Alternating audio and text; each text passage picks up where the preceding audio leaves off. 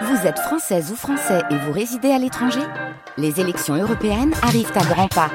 Rendez-vous le dimanche 9 juin pour élire les représentants français au Parlement européen. Ou le samedi 8 juin si vous résidez sur le continent américain ou dans les Caraïbes. Bon vote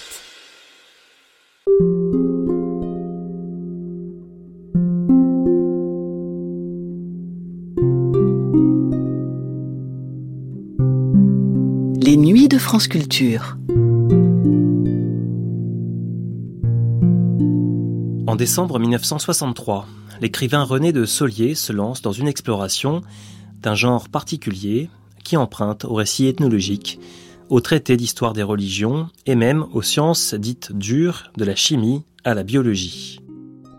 L'objet de cette exploration est l'esprit humain, ou plus précisément l'esprit humain se trouvant dans des états modifiés de conscience suite à l'absorption de substances psychotropes. L'émission que voici est le dixième et dernier volet de cette série intitulée Plantes divinatoires et champignons hallucinogènes. Un épisode conclusif en compagnie de l'écrivain Charles Duitz et la voix de l'écrivain anglais Aldous Huxley. Huxley qui avait publié quelques années plus tôt, en 1954, un ouvrage fameux, Les portes de la perception, dans lequel il faisait le récit de son expérience de la mescaline, la substance active du cactus mexicain peyotl. Voici donc le dixième et dernier épisode de la série Plantes divinatoires, champignons hallucinogènes, dans l'émission La liberté coupable. Première diffusion sur France Culture le 28 décembre 1963.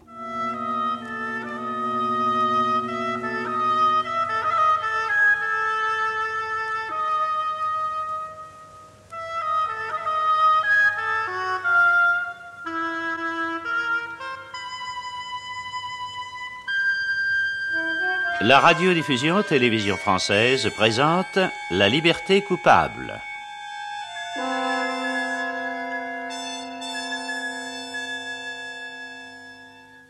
La liberté coupable, troisième série. Santo, santo, santo, santo, santo, santo, santo. Plantes divinatoires, champignons hallucinogènes. Une suite d'émissions composées par René de Solier avec le concours de Jacqueline Arpet. Aujourd'hui, expériences et conclusions avec Charles Duitz et la voix d'Aldous Huxley. Texte lu par Roger Blin. Assistant René Albach, réalisation Pierre Barbier.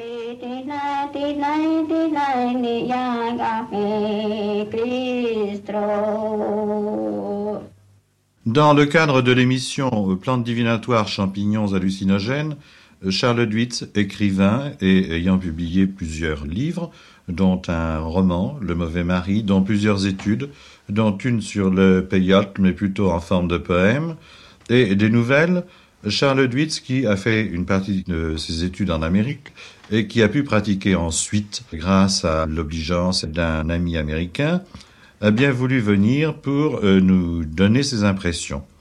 Il est évident que nous assistons là, dans ce cas, à une sorte d'expérience qui porte sur de nombreuses années, puisque euh, en replaçant les choses dans le temps, celle-ci pourrait remonter à il y a presque 20 ans.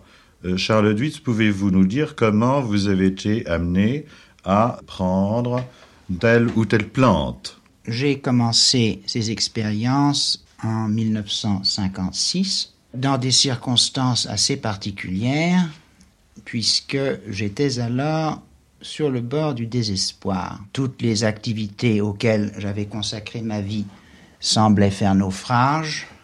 Je ne savais plus à quel sein me vouer. Et c'est alors que l'un de mes amis, un sculpteur américain venant en France, m'a proposé de faire une expérience du peyote. Pour moi, c'était une forme de suicide. J'étais arrivé véritablement au bout de mes diverses aventures intellectuelles et j'ai pris cette plante, qui, je dois le dire en passant, est extrêmement désagréable à prendre, un peu comme on se tue. Or, à mon insu, j'étais dans les meilleures conditions possibles, parce que, désirant abolir en quelque sorte mon passé, j'étais vide, j'étais ouvert à tout, j'étais disponible. Cela se passait à Antibes,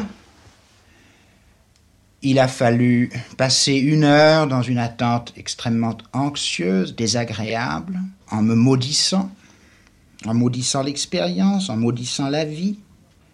Je suis sorti du petit jardin dans lequel je me promenais avec une branche pourrissante à la main. J'ai contourné une voiture qui sentait excessivement mauvais. J'ai observé que mes sensations étaient toutes infiniment plus vives.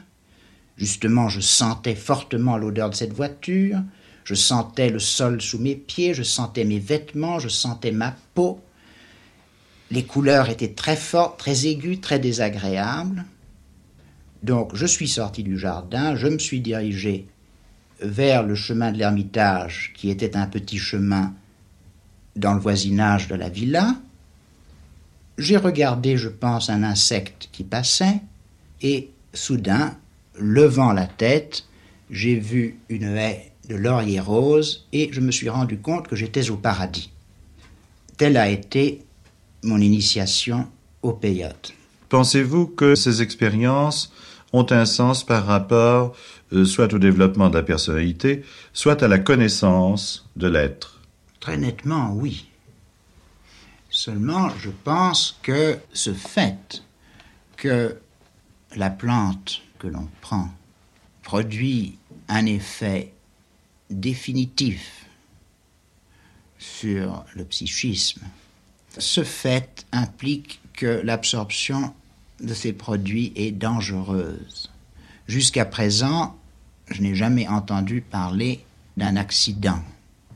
Mais j'ai toujours senti que l'accident était possible, que l'on ne devait pas aborder ces domaines qui sont après tout des domaines extrêmement lointains sans avoir des guides sûrs, et que c'est là pour nous autres, occidentaux, un problème essentiel, un problème que nous ne savons pas comment résoudre.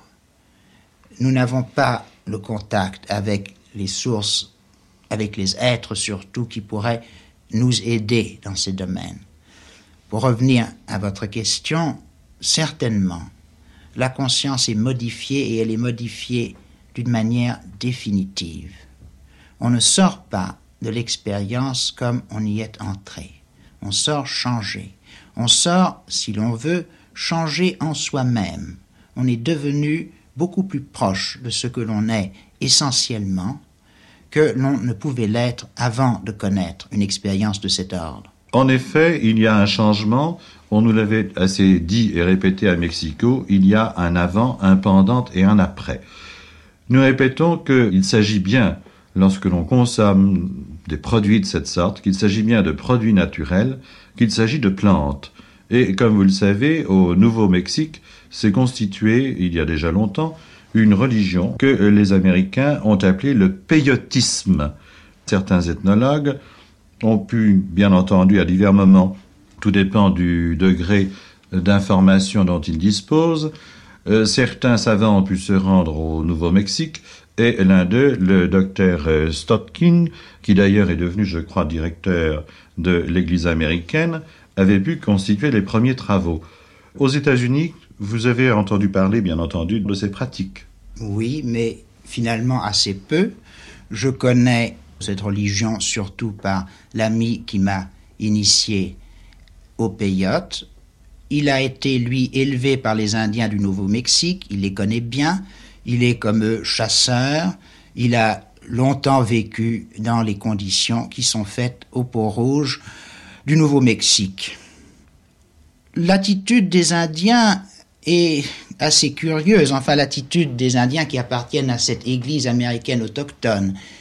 Ils prennent le peyote chaque samedi soir, ce qui me paraît incompréhensible parce que chaque expérience est tellement explosive que je n'aurais pas, quant à moi, le courage le courage physique de prendre cela une fois par semaine. Le samedi soir, il passe la nuit à méditer, à chanter. Il existe d'ailleurs des enregistrements, des chants.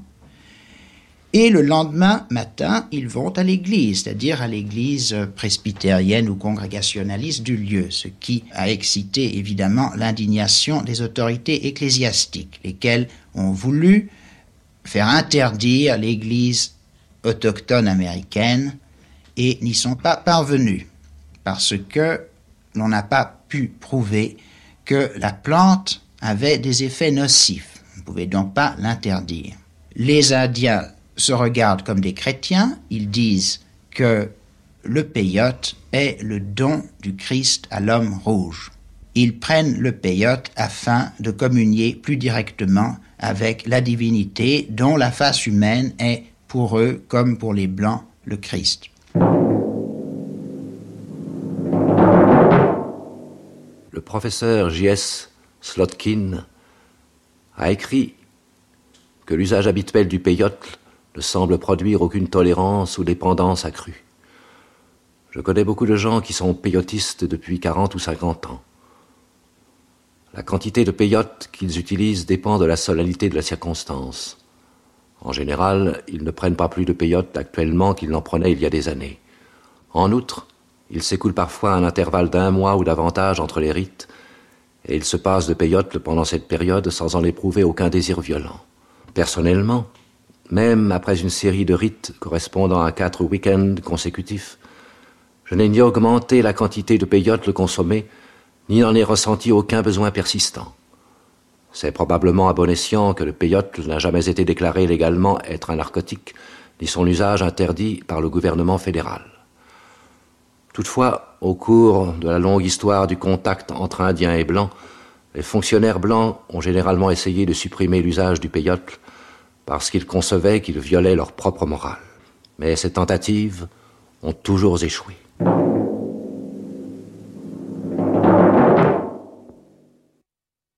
Quelles sont les étapes de la découverte dans l'après-guerre?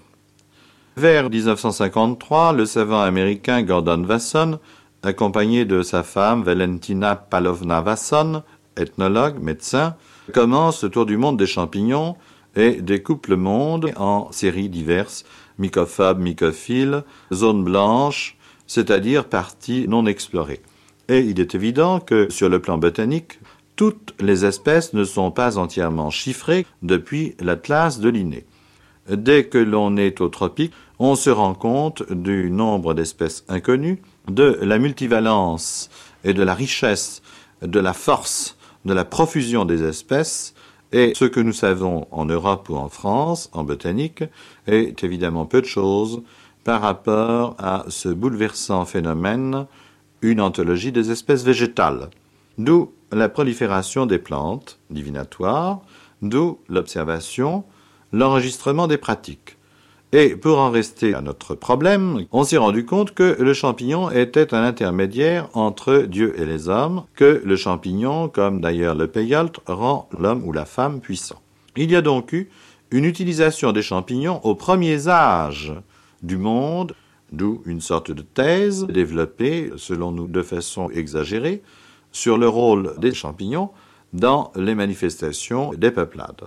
En fait, la théorie originelle qui prévaut dans l'histoire des religions est extrêmement claire. Il s'agit d'essayer de comprendre pourquoi les Indiens prenaient du peyote ou des champignons. Or, il s'agirait là, dans l'un et l'autre cas, cacté ou champignon, d'une sorte d'explication de tout le Mexique et particulièrement de cette extraordinaire figure qu'on appelle le serpent à plumes, dont Laurence a merveilleusement parlé, sans pour autant l'entendre ou la déchiffrer. Les champignons permettaient des agapes, et Gordon Wasson a été le premier à réemployer le mot agape. La nuit étant liée à la lune, les champignons étant cueillis sous certaines conditions de lunaison, il est évident que la divinité cosmique qui gouvernait l'essentiel de la cérémonie était la lune, le soleil étant adoré en fin de jour. Or, un fait est très curieux, dans l'air ou dans l'enceinte d'une grande pyramide, c'est que l'observatoire est non seulement situé à un cœur, un centre décentré, mais du haut de l'observatoire, la figure qui paraît est ronde. Il y a chez les Indiens une sorte de vénération de la roue et de la sphère qui éclaire beaucoup de choses. Et cette vénération est tellement absolue que les Indiens de maintenant, en tout cas dans le pays mazatèque, se refusent à employer la roue. Lors des agapes fongiques, fongique voulant désigner, si vous voulez, le fait que l'on absorbe ces champignons, ces champignons déterminent non pas un mysticisme, non pas une initiation ou une participation au monde, mais en fait une recomposition de la création, donc une cosmogonie.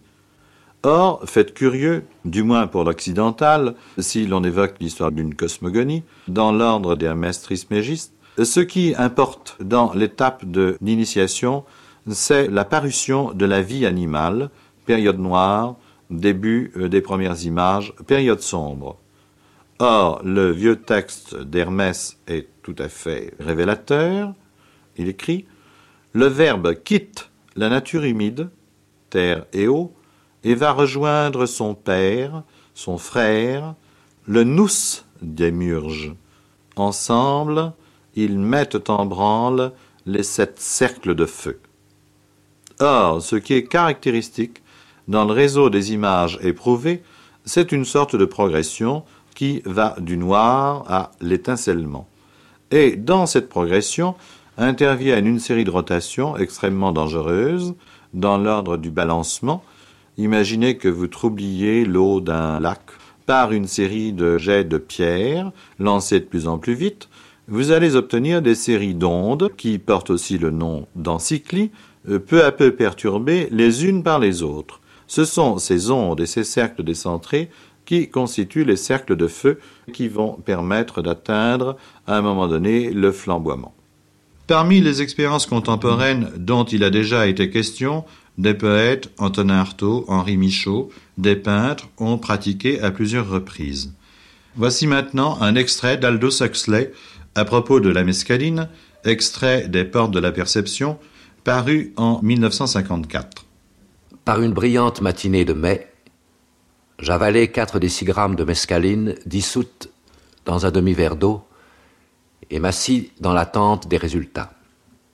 J'étais convaincu d'avance que la drogue me donnerait accès, au moins pour quelques heures, dans le genre de monde intérieur décrit par Blake et le poète irlandais George William Russell. Mais ce à quoi je m'étais attendu ne se produisit pas. Je m'étais attendu à rester étendu, les yeux fermés, en contemplant des visions de géométrie multicolore, d'architectures animées, riches de gemmes et d'une beauté fabuleuse, de pays sages animés de personnages héroïques, de drames symboliques, tremblant perpétuellement au bord même de l'ultime révélation. Mais je n'avais pas compté, la chose était évidente, avec les particularités de mon ensemble génétique mental, l'effet de mon tempérament, de mon éducation et de mes habitudes. L'autre monde auquel la mescaline me donnait accès n'était point le monde des visions. Il existait là-bas, dans ce que je voyais, les yeux ouverts. Le grand changement était dans le domaine des faits objectifs. Ce qui était arrivé à mon univers subjectif était relativement sans importance. J'avais pris ma pilule à onze heures. Une heure et demie plus tard, j'étais assis dans mon cabinet de travail, contemplant attentivement un petit vase en verre. Le vase ne renfermait que trois fleurs. Au déjeuner ce matin-là, j'avais été frappé de la dissonance vive des couleurs. Mais la question n'était pas là. Je ne regardais plus à présent une disposition insolite de fleurs. Je voyais ce qu'Adam avait vu le matin de sa création, le miracle, d'instant en instant, de l'existence dans sa nudité. Est-ce agréable? demanda quelqu'un. Ni agréable ni désagréable, répondis-je. Cela est, sans plus. Je continuai à regarder les fleurs, et dans leur lumière vivante, il me sembla déceler l'équivalent qualitatif d'une respiration, mais d'une respiration sans retour à un point de départ, sans reflux récurrent, mais seulement une coulée répétée d'une beauté à une beauté rehaussée, d'une profondeur de signification à une autre, toujours de plus en plus intense. Des mots tels que grâce et que transfiguration me vinrent à l'esprit, et c'était cela, bien entendu, entre autres, qu'ils représentaient. Mes yeux passèrent de la rose à l'œillet et de cette incandescence plumeuse aux banderoles lisses d'améthyste sentimental qui était l'iris. La vision de béatitude, la félicité de l'avoir conscience, pour la première fois, je les comprenais, non pas au niveau verbal, non pas par les indications rudimentaires ou à distance, mais d'une façon précise et complète. Les livres, dont étaient tapissés les murs de mon cabinet, comme les fleurs, luisaient, quand je les regardais, de couleurs plus vives, d'une signification plus profonde. Des livres rouges semblables à des rubis, des livres émeraudes, des livres reliés en jade blanche, des livres d'agate, d'aigue marine, de topaze jaune, des livres de lapis lazuli, dont la couleur était si intense, si intrinsèquement pleine de sens, qu'il me semblait être sur le point de quitter les rayons pour s'imposer avec plus d'insistance encore à mon attention. Je ne me préoccupais nullement de leur position dans l'espace. Ce que je remarquais, ce qui s'imposait à mon esprit, c'est qu'ils luisaient tous d'une lumière vivante, et que chez certains la splendeur était plus manifeste que chez d'autres. À cette occasion, la position et les trois dimensions étaient à côté de la question, non point bien entendu que la catégorie de l'espace eût été abolie. Quand je me levai et me déplaçai par la pièce, je pus le faire d'une façon absolument normale, sans méjuger l'endroit où se trouvaient les objets. L'espace était toujours là, mais il avait perdu sa prédominance. L'esprit se préoccupait primordialement non pas de mesure et de situation, mais d'être et de signification. Et l'indifférence en ce qui concerne l'espace était accompagnée d'une indifférence vraiment complète en ce qui concerne le temps. Quatre ou cinq heures après l'événement, on me fit faire un petit tour par la ville, tour qui comprit une visite, vers l'heure du coucher du soleil, à ce qui se prétend modestement être le plus grand drugstore du monde. Parmi les jouets, les cartes de vœux et les journaux amusants, il y avait, chose assez étonnante, une rangée de livres d'art. Contemplant les jupes de Judith, je savais que Botticelli, et non seulement Botticelli, mais bien d'autres encore, avaient regardé les draperies avec les mêmes yeux transfigurés et transfigurants que les miens, tels qu'ils avaient été ce matin-là. Ils avaient vu l'Istigkeit, ce qui veut dire le fait d'être, le tout et l'infini du draplier, et avaient fait de leur mieux pour le rendre en peinture ou en pierre, nécessairement bien entendu sans succès car la splendeur et la merveille de l'existence appartiennent à un autre ordre, que l'art même le plus élevé est impuissant à exprimer.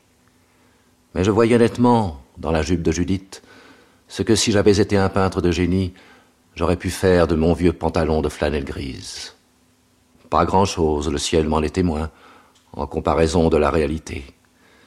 Mais de quoi ravir génération sur génération de contempleurs, de quoi leur faire comprendre un peu, tout au moins, de la véritable signification de ce que, dans notre imbécilité touchante, nous appelons les simples choses, et négligeons en faveur de la télévision.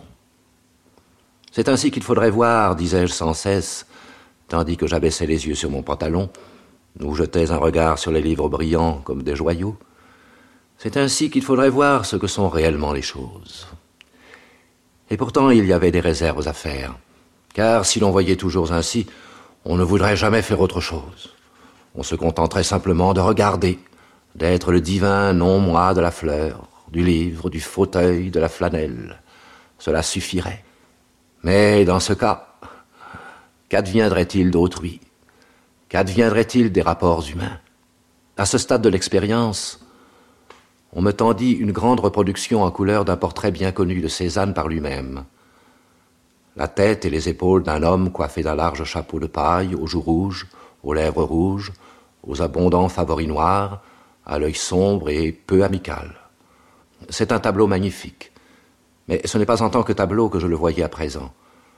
Car la tête assuma soudain une troisième dimension et se mit à vivre comme un petit bonhomme elfin regardant par une fenêtre, dans la page que j'avais devant les yeux. Je me mis à rire. Et quand on me demanda pourquoi, quelle prétention, répétai-je constamment. Pour qui diable se prend-il? Cette interrogation ne s'adressait pas à Cézanne en particulier, mais à l'espèce humaine en général. Pour qui donc se prennent-ils tous? Entre-temps, quittant à la demande de l'enquêteur le portrait de Cézanne, pour revenir à ce qui se passait dans ma tête, je fermai les yeux. Cette fois, le paysage intérieur fut curieusement dénué d'intérêt. Le champ de ma vision était rempli de structures brillamment colorées, constamment changeantes, qui semblaient être faites de matière plastique ou de tôle émaillée. Ça ne vaut pas cher, commentai-je. C'est banal. comme des objets dans un uniprix. Et toute cette pacotille existait dans un monde fermé, à l'étroit. Ces assemblages baroques de fer blanc et de matière plastique aux couleurs vives, où dont les avais-je déjà vus? Mais dans toutes les galeries de tableaux qui exposent le dernier cri en matière d'art non représentationnel. Plus tard, l'enquêteur proposa un tour au jardin. Et bien que mon corps semblât s'être presque complètement dissocié de mon esprit, ou pour être plus précis, bien que ma conscience du monde extérieur transfiguré ne fût plus accompagnée d'une conscience de mon organisme physique, je me trouvais capable de me lever, d'ouvrir la porte-fenêtre et de sortir, avec seulement un minimum d'hésitation. Il était bizarre, bien entendu, de sentir que je n'étais pas la même chose que ses bras et ses jambes, là-bas, que ce tronc, ce cou et même cette tête complètement objectifs. C'était bizarre, mais on s'y habituait bientôt.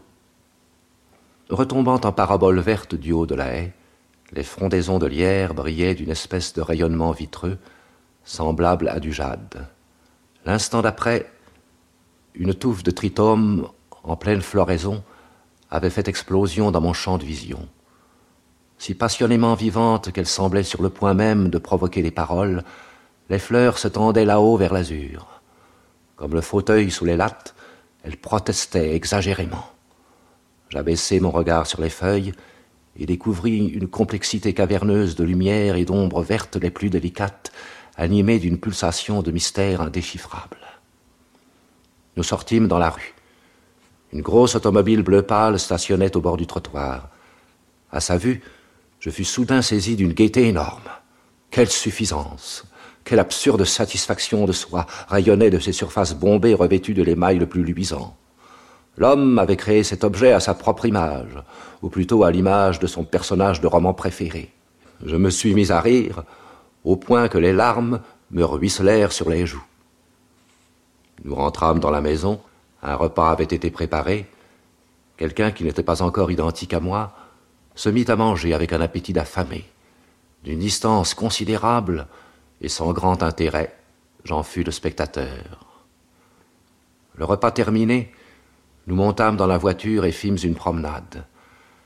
Les effets de la mescaline étaient déjà sur leur déclin.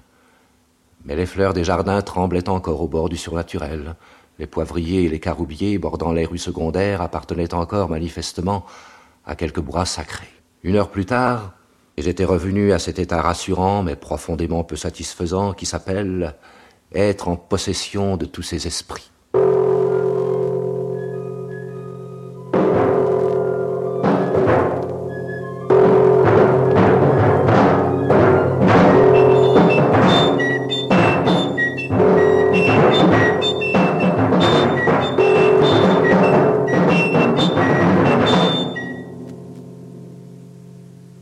Les disciplines impliquées par toutes ces expériences nous permettent d'abord de redécouvrir des foyers de culture indienne et tant de cérémonies correspondent avec une sorte de manutention de plantes, dont vous connaissez maintenant les espèces, dont les fameux champignons.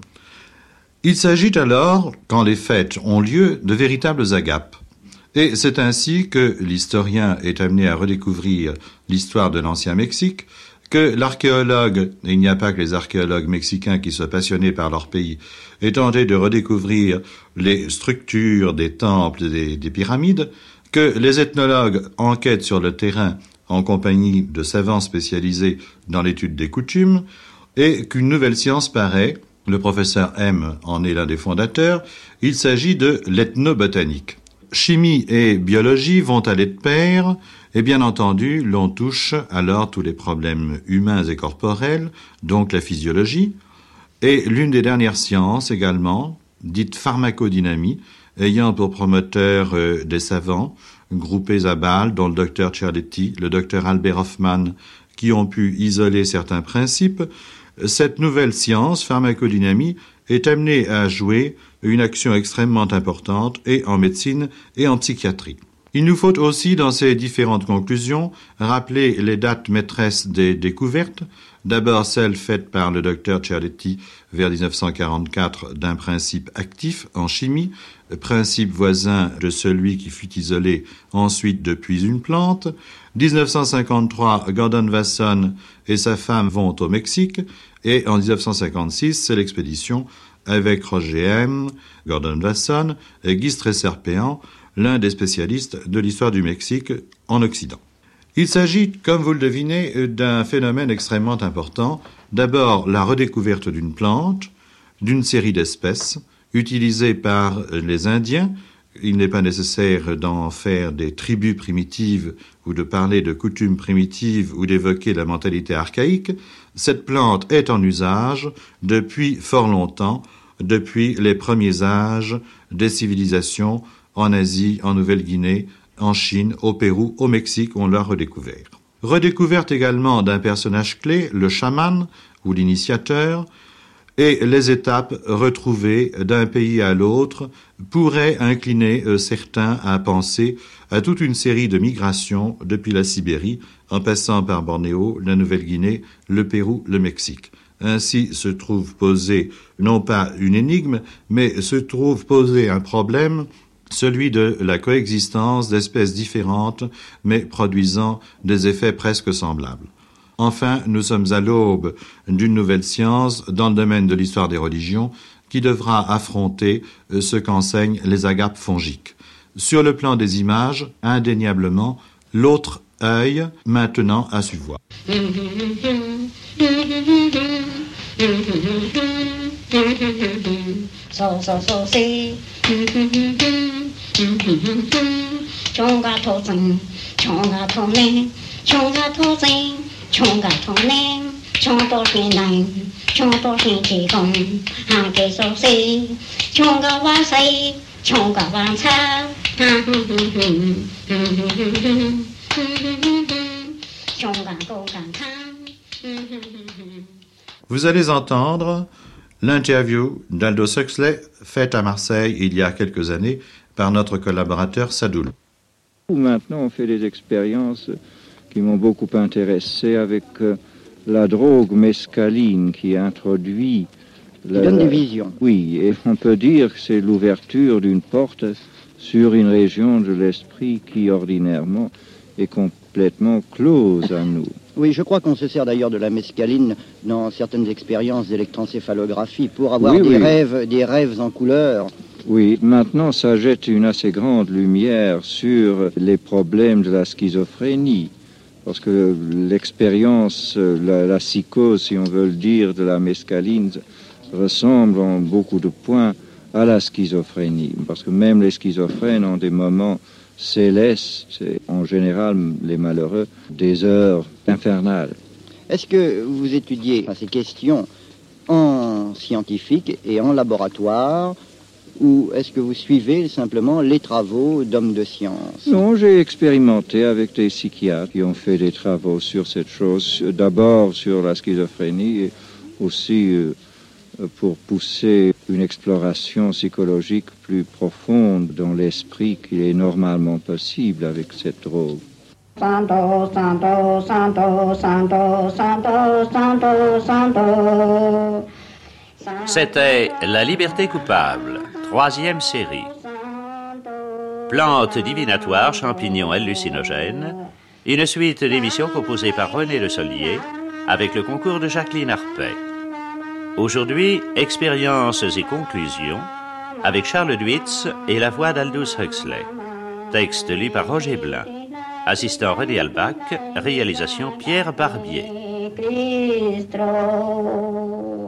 Cette émission a été diffusée pour la première fois sur France Culture le 28 décembre 1963.